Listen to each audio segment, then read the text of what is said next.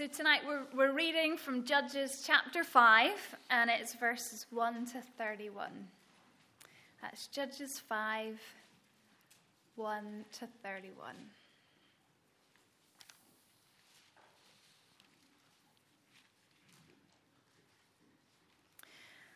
On that day, Deborah and Barak, son of Abinoam, sang this song. When the princes in Israel take the lead, when the people willingly offer themselves, praise the Lord. Hear this, you kings. Listen, you rulers. I, even I, will sing to the Lord. I will praise the Lord, the God of Israel, in song. When you, Lord, went out from Seir, when you marched from the land of Edom, the earth shook the heavens poured, the clouds poured down water. The mountains quaked before the Lord, the one of Sinai, before the Lord, the God of Israel. In the days of Shamgar, son of Anath, in the days of Jael, the highways were abandoned. Travelers took to winding paths. Villagers in Israel would not fight they held back until I, Deborah, arose, until I arose, a mother in Israel. God chose new leaders when war came to the city gates. But not a shield or spear was seen among 40,000 in Israel. My heart is with Israel's princes, with the willing volunteers among the people. Praise the Lord you who ride on white donkeys, sitting on your saddle blankets, and you who walk along the road, consider the voice of the singers at the watering places. They recite the victories of the Lord, the victories of his villagers in Israel. Then the people of the Lord went down to the city gates. Wake up, wake up, Deborah. Wake up, wake up, break out in song. Arise, Barak, take captive your captives, son of Abinoam. The remnant of the nobles came down. The people of the Lord came down to me against the mighty. Some came from Ephraim, whose roots were in Amalek. Benjamin was with the people who followed you. From Machir, captains came down. From Zebulun, those who bear a commander's staff. The princes of Issachar were with Deborah. Yes, Issachar was with Barak, sent under his command into the valley. In the districts of Reuben, there was much searching of heart. Why did you stay among the sheepfolds to hear the whistling for the flocks? In the districts of Reuben, there was much searching of heart. Gilead stayed beyond the Jordan, and Dan why did he linger by the ships? Asher remained on the coast and stayed in his coves. The people of Zebulun risked their very lives. So did Naphtali on the terraced fields. Kings came, they fought. The kings of Canaan fought. At Taanach, by the waters of Megiddo, they took no plunder of silver. From the heavens the stars fought. From the courses they fought against Sisera. The river Kishon swept them away. The age old river, the river Kishon. March on, my soul, be strong. Then thundered the horses' hooves, galloping, galloping, go his mighty steeds. Curse Meroz, said the angel of the Lord. Curse its people bitterly because they did not come to help the Lord, to help the Lord against the mighty. Most blessed of women be Jael, the wife of Heber the Kenite, most blessed of tent dwelling women. He asked for water, and she gave him milk. In a bowl fit for a noble, she brought him curdled milk. Her hand reached for the tent peg, her right hand for the workman's hammer. She struck Sisera. She crushed his head. She shattered and pierced his temple. At her feet he sank. He fell. There he lay, At her feet he sank, he fell. Where he sank, there he fell, dead. Through the window peered Sisera's mother. Behind the lattice she cried out, Why is his chariot so long in coming? Why is the clatter of his chariots delayed? The wisest of her ladies answer her. Indeed, she keeps saying to herself, Are they not finding and dividing the spoils? A woman or two for each man? Colourful garments as plunder for Sisera? Colourful garments embroidered, highly embroidered garments for my neck? All this is plunder? So may all your enemies perish, O Lord. But may all who love you be like the sun when it rises in its strength. Then the land had peace for 40 years.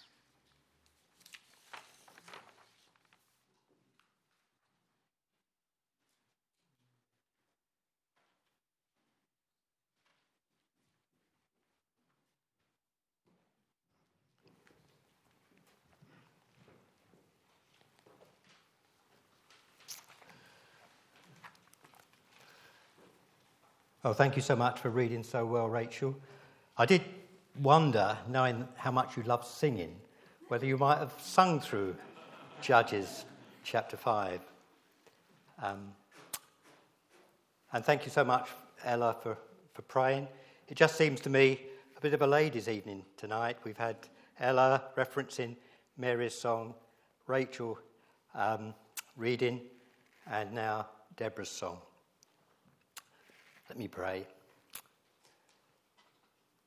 Dear Father God, we do thank you, as indeed we've already thanked you for this great opportunity of coming uh, to worship amongst fellow believers, our brothers and sisters, but also to listen to your word. And I pray that you will help me as I seek to uh, teach and draw out um, messages for us from this passage, Father. In Jesus' name, amen. So, a question Are you grieved or are you relieved? After the sword in the belly in chapter 3 and the tent peg in the temple in chapter 4, did you come this evening with great anticipation, wondering what deadly weapon would be sank deep into what part of whose anatomy? Are you profoundly disappointed, or are there others like me relieved that we haven't had to endure a similar episode, albeit we've been reminded of the shattered temple. I have to admit to being a bit, little bit squeamish. I prefer blood remaining where it ought to be. Um, I proudly displayed immense courage for all my COVID jabs, not expecting any pain or not expecting to see any blood. But hearing the accounts of the deaths of very fat King Eglon and of Sisera, and imagining the awful scene of each of those murders was totally different. I felt distinctly comfortable, and I'm glad that I was not present at either. Although David's portrayal of Eglon's downfall caused me to think that I was actually there. If you're, not, if you're not here two weeks ago and if you've got the stomach for it, do listen to David's message. But I was thinking about them again yesterday, and my mind turned to our Lord's death. And I realized that I'm so accustomed to the account of his death that I'm not disturbed by it one bit. Even though crucifixion is considered to be the most barbaric, tortuous, and humiliating of deaths ever conceived by mankind, and even though he was beaten so brutally even before he was nailed to the cross. And as we come to the Lord's Supper later, I hope that we will take time to reflect on just how much our Saviour suffered. But to our passage, uh, you will need no reminder of the theme of the book of Judges, the continued cycle of rebellion against God's rule, reflected in the recurring phrases first, the people did evil in the eyes of the Lord. And second, every man did what was right in their own eyes. God's response was that he sold them into the hands of their enemies.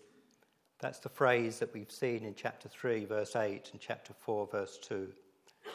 But each time the people eventually cried out to the Lord, he raised up a deliverer to rescue them from their enemy and lead the people back to him.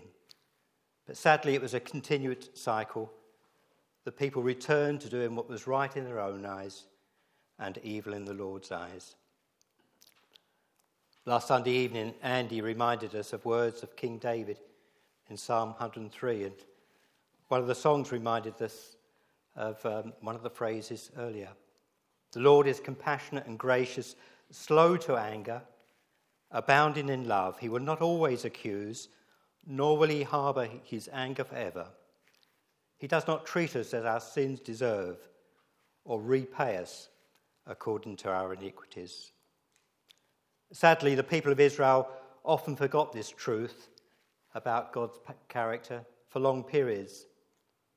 But once again, they woke, woke up to the reality of it as they experienced his love and mercy and in delivering them out of the hand of Jabin.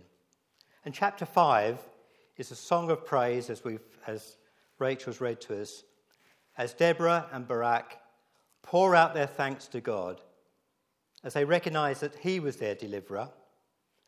Their deliverance drove them to praise God, who, because He is compassionate and gracious and abounding in love, did not treat them as they deserved.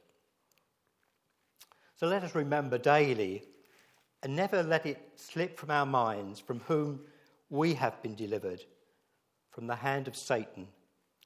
And let that truth drive us to a continual out- outpouring of praise to our Almighty Deliverer. We'll work our way. I'm encouraged by a couple of people's comments this evening that it is a difficult passage. I found it a difficult passage. It would be helpful to work our way uh, through this uh, one or two verses at a time. Um, and of course, the song reminds us of Moses' song 400 years earlier for that too was a song of celebration uh, for the Israelites' deliverance. Uh, he was supported by Miriam and other women with their timbrels and dancing as they praised God for delivering the Israelites from the hand of Pharaoh. In fact, there's something of a pattern in the Bible. Those who sing to God often do so in recognition uh, and as a response to God delivering them. You might think that one exception was Paul and Silas singing while in prison, not after they got out, although I'm sure they resumed singing after their release. But they had been delivered. Even in prison, they realized that they had been delivered.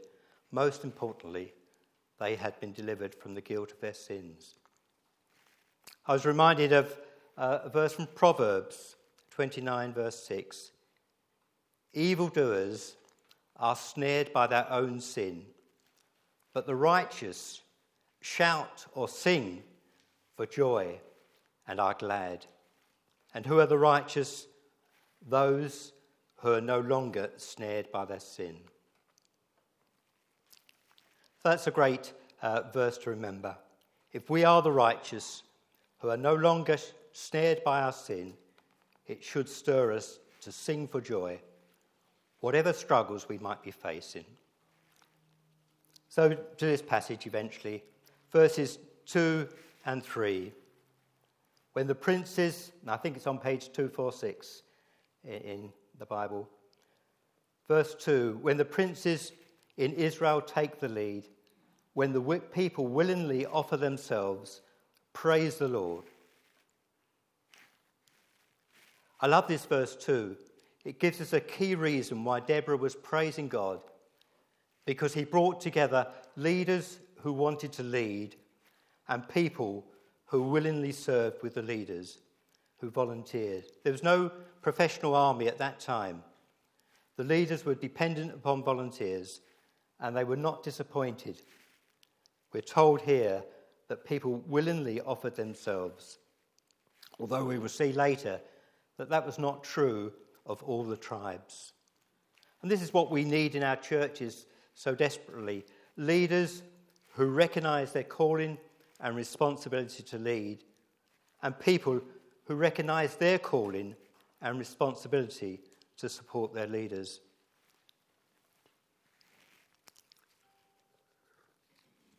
How desperately sad when churches cannot function and cannot fulfill the Great Commission because either leaders are not leading or people are not willing, willingly offering to serve themselves. When leaders and people are of one mind and purpose and work together, there is every reason to praise the Lord. Verse 3 Hear this, you kings, listen, you rulers. I, even I, will sing to the Lord. I will praise the Lord, the God of Israel, in song. And this, Deborah is really addressing to the kings and princes of the defeated Canaanites. It might be seen as taunting a beaten enemy, but more importantly, Deborah is declaring that she is praising the Lord, the God of Israel, because he brought about the victory. Verses 4 and 5 When you, Lord, went out from Seir, when you marched from the land of Edom, the earth shook, the heavens poured, the clouds poured down water. The mountains quaked before the Lord, the one of Sinai, before the Lord, the God of Israel. Deborah here is recounting the power the Lord displayed at Mount Sinai at the time he gave the Ten Commandments to Moses. The whole mountain trembled violently. Deborah was making a comparison with the Lord's intervention in giving the victory over the Canaanites, which we will see later in the song. And verses, in verses 6 to 8, we see something about how Israel uh, had been oppressed. Verses 6 and 7. In the days of Shamgar, son of Anath, in the days of Jael, the highways were abandoned. Travelers took to winding paths. Villagers in Israel would not fight. They held back until I, Deborah, arose, until I arose, a mother in Israel. We get a glimpse of the desolate state of Israel uh, under the oppression of the Canaanites. The people had abandoned using the main highways. They were far too dangerous with the bandits patrolling them. And so the people were forced to use um, the little used paths. And Deborah explains that she responded to God's call to her. I don't interpret this in any sense that she was boasting. She was both a, a prophetess and a judge. We've told that in chapter 4. And her principal role as judge was to be a military leader, to be the nation's deliverer from their oppressors. She speaks of herself as being a mother in Israel. Was she speaking literally or figuratively? Figuratively, or possibly both? I think it was probably both. We know that she was married and may well have had her own children. But she is surely reflecting her genuine affection for Israel and its people. It wasn't just a duty, but it was a, a longing uh, because she loved her nation. And then, verse 8 God chose new leaders when war came to the city gates, but not a shield or spear was seen among 40,000 in Israel. Now, verse, four, verse 8 is a bit of a mystery to me. Uh, God chose new leaders. I checked other translations, and more than 40 other translations um, translate it as when new gods were chosen, when the people chose new gods, then war was in the gates. And only about five other translations support the NIV's statement. Um, yes, God did choose new leaders when war came to the city gates. But what the NIV is saying is true insofar as God did raise up new leaders when the people finally cried out to them. But I think I, I tend to go along with the other translations and with all the commentators which suggest um, what is being said, should be saying here, is when the people followed new gods, when they followed and indulged in idolatry, it provoked God to give them into the hands of their enemies. There were more attacks on their city gates. So I think that is what verse, uh, most commentators think that verse 8 means that when the people chose new gods. Uh, some might disagree with me and will challenge me later, um, but I have several commentators who would support my view. And then it says, But not a shield or spear was seen among 40,000 in Israel. So, why was there such an absence of shields and spears? Again, there are three uh, possible um, answers to that. Possibly the people of Israel just had neglected their armory and it was just unusable. And there is a thought well, it, they may have had it, but they just didn't have the courage to use it. And the third possibility is that the Canaanites had totally disarmed uh, the Israelites, and it was true that they had no uh, shield or spear uh, to, be, to be used. And then in verses 9, um, verses 9 to uh, 11, the message here is of Deborah telling the people uh, to go and tell of the victory. My heart is with Israel's princes, with the willing volunteers among the people. Praise the Lord. You who ride on white donkeys, sitting on your saddle blankets, and you who walk along the road, consider the voices of the sing, the voice of the singers at the watering places. They recite the victories of the Lord, the victories of his villagers in Israel. Deborah wants a song of praise to be spread across the nation. She instructs both the rich and the noble, those were those who would have white donkeys. Uh, that was a sign of wealth and importance. And also the poor who had no donkeys, who just had to walk everywhere. Uh, Deborah's message was then to make known across the nation uh, the victory and the fact that the victory was the Lord's. She wants everyone to be engaged in spreading the news of the victory. So, in these first 11 verses, Deborah has poured out her praise to God.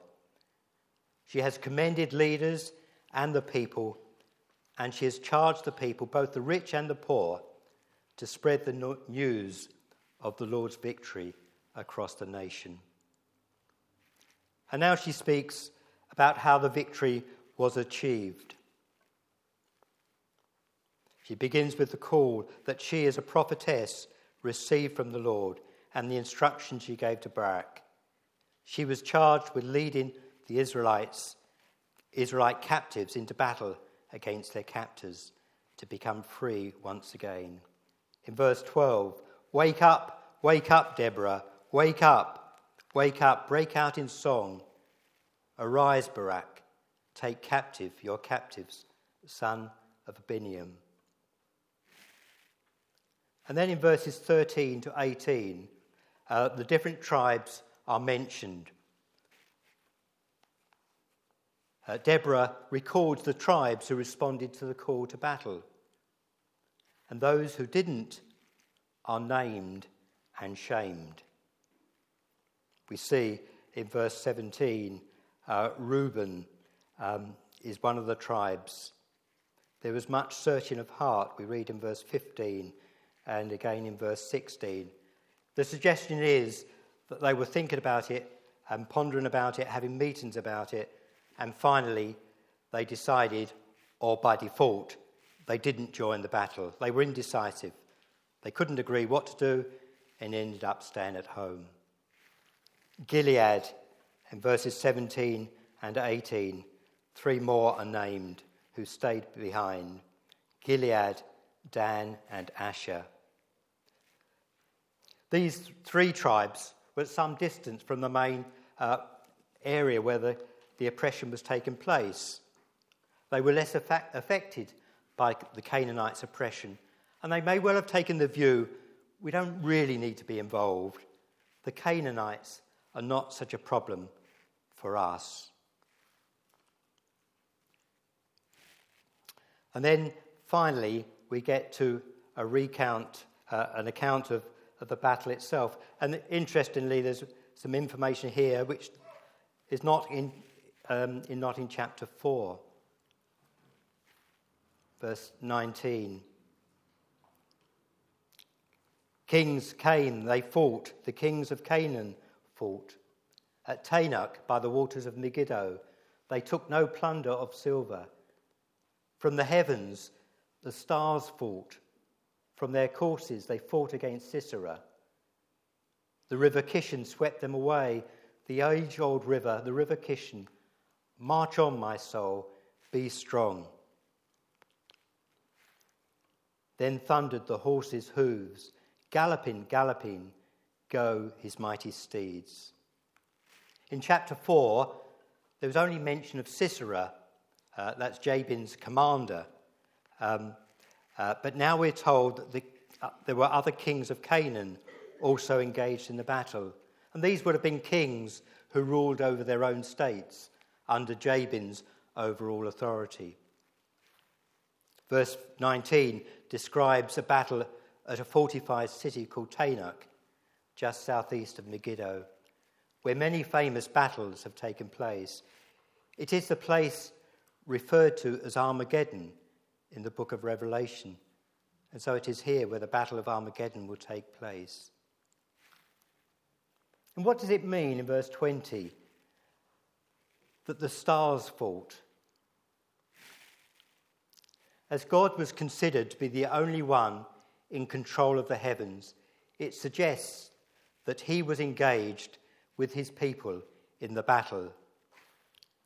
And specifically in verse 21, he caused the heavens to open with a torrential downfall, uh, causing the river Kishon to flood, uh, creating havoc in the valley for the Canaanite chariots.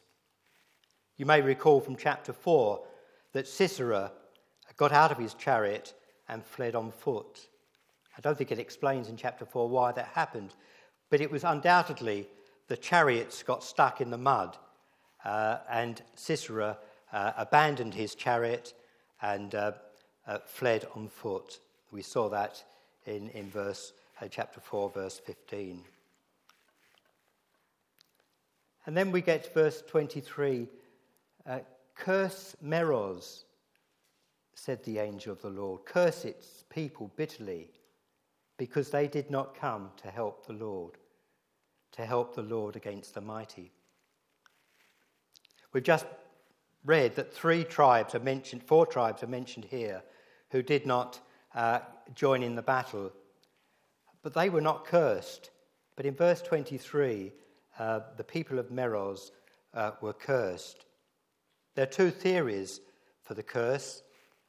Possibly they'd established an alliance with the Canaanites, and the other is that the people of Meroz had been in a position to stop Sisera from escaping from the battle, but chose not to do so.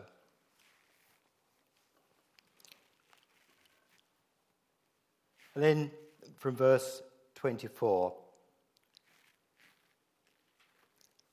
And this we, we are reminded of Jael's, uh, Jael's um, involvement in this battle. Deborah now turns to bless Jael. She featured in the victory, uh, and the Lord used her. We might have wondered last week what sort of person Jael was. We read her of offering Sisera her tent, supposedly as a place of refuge. Um, and we might have had doubts that whether was this an evil woman murdering a, poor guy whom she supposedly um, hiding and giving refuge to. But any thoughts that she committed such an evil act um, are now dismissed because she is blessed. Verse 24 Most blessed of women be Jael, the wife of Heber the Kenite, most blessed of tent dwelling women. Sisera was evil. He had tormented the Israelites. I think it's safe to assume from verse 30, uh, we'll see in a moment, that he had a reputation for taking women captive. And what was Jael's motive for acting as she did? It was not out of personal hatred. It was not because she had this um, murderous streak in her. She seized the opportunity to strike down a hated, wicked, dangerous enemy. And this was despite the fact that she was not an Israelite herself. And despite the fact that her husband, Heber, had made a peace agreement with the Canaanite king Jabin. So, in a sense, she was a bit of a traitor to her own husband, but she acted out of obedience to the Lord and for the good of his people. The blessing Jael um, received was not simply another woman's blessing. Deborah is speaking through this song as a prophetess, and so through her, God Himself is blessing Jael for her action in killing Sisera. For the benefit of those who are eager to hear again what happened in Jael's tent, I will leave aside my personal wishes and read verses 25 to 27 again. Enjoy it. He asked for water, and she gave him milk. In a bowl fit for nobles, she brought him curdled milk. Her hand reached for the tent peg, her right hand for the workman's hammer.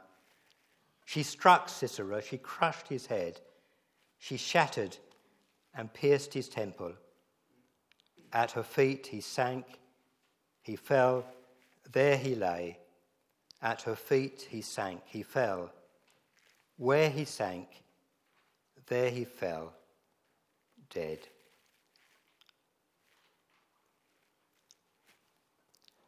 And then the scene changes as Deborah imagines Sisera's mother at home anxious that her son had yet, not yet returned. It's not true to say that she's a, a grieving mother at this point, she's just simply an anxious mother. We read in verse 28 Through the window peered Sisera's mother. Behind the lattice she cried out, Why is his chariot so long in coming? Why is the clatter of his chariots delayed? The wisest of her ladies answer her, Indeed, she keeps saying to herself, are they not finding and dividing the spoils? A woman or two for each man. Colourful garments as plunder for Sisera. Colourful garments embroidered, highly embroidered garments for my neck. All this as plunder. We mustn't feel too much sympathy for Sisera's mother. She was fully aware of how her son had caused such havoc amongst the Israelites of the Israelite mothers grieving the loss of their own sons, and the mothers grieving over daughters raped by Sisera and his men.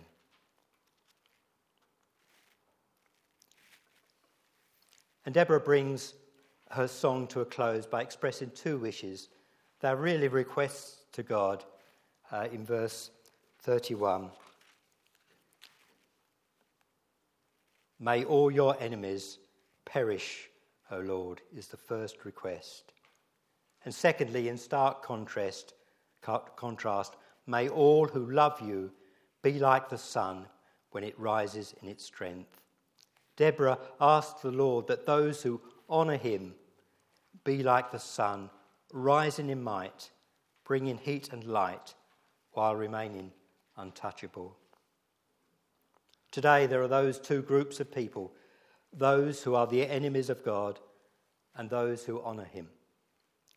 And what is it that separates those two groups? It is sin, unrepented sin. Let me remind you of Proverbs 29 6. Evildoers are snared by their own sin, but the righteous shout, shout for joy and are glad. The righteous are those who have repented of their sin, have been redeemed, and made righteous by the blood of Christ. They are those who love and honour the Lord. And Deborah ends her song of praise with those requests. And the passage ends with a footnote, really. Then the land had peace for 40 years. Was that good news or bad news? Well, it was good news for 40 years, but then another tragic episode. As once again the people forgot about how the Lord had been good to them over so many years. Once again, they began, they did evil in the eyes of the Lord, and every man did what was right in their own eyes. As it is a ladies' evening, perhaps it's appropriate to speak of another woman whom God used to bring many people to Christ, thousands, no doubt. Last Sunday morning, uh, Rachel spoke to the children about the Salvation Army and William and Catherine Booth. I picked up this story this week of Kate Booth, the eldest daughter. Um, Kate Booth introduced the Salvation Army to France, but she and her team faced, great hostility. In Paris, the police prevented them from handing out leaflets, and so they wore or carried sandwich boards. Uh, it's even worse than what London is now. They were often pelted with mud and stones, and men even tried to use their bonnet strings to strangle the women. But Kate and her friends persevered over many years and had the joy of seeing thousands come to Christ. On one occasion, when on a train, another passenger engaged Kate in conversation and proudly declared, And I go to church every week. To which Kate replied, is that all you do for a dying world? And that man was typical of those tribes of Israel who heard the call to battle but stayed at home. It was for people like him that the Apostle James wrote, Be doers of the word and not hearers only. I picked up a comment from a Bible teacher this week who suggested that there are three types of people those who engage in making things happen. Those who engage in watching things happen. And those who haven't a clue what is happening. I'm sure there's nobody here in that third camp who doesn't know what is happening. There is a battle raging. Uh, it's a reminder to some of us of a song we used to sing a number of years ago. And this battle will continue to rage until Satan is finally defeated. And we need the likes of Kate Booth rather than the likes of her fellow traveller who satisfies himself with just going to church every week. So I close with two questions. If you've been delivered from the guilt of your sins by trusting Jesus, will you regularly, even daily, follow Deborah's example and sing or shout praise to him? Will you praise him for every victory and every blessing? And secondly, will you join the battle to save a dying world? Will you point others to Jesus who can deliver them from their guilt, from the guilt of their sins?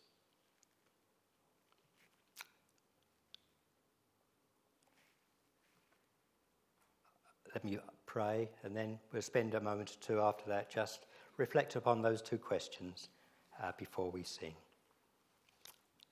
Oh, Father God, we just pray that you'll help us to be people who recognize your goodness, who daily recognize that we have been delivered from the guilt of our sin. And Father, we pray that we might be people who daily worship you, who sing our praises to you, who recognize the victory in our lives, who recognize the many blessings that you poured out to us. And Father, as we recognize uh, that victory in our lives, Father, we pray that we might be those who want to join the battle to save a dying world, that we might point others to Jesus who need, uh, who need repentance of their sins. We ask this in Jesus' name. Amen. So, I suggest that we just take a, a moment to reflect upon that and then Shaq will lead us.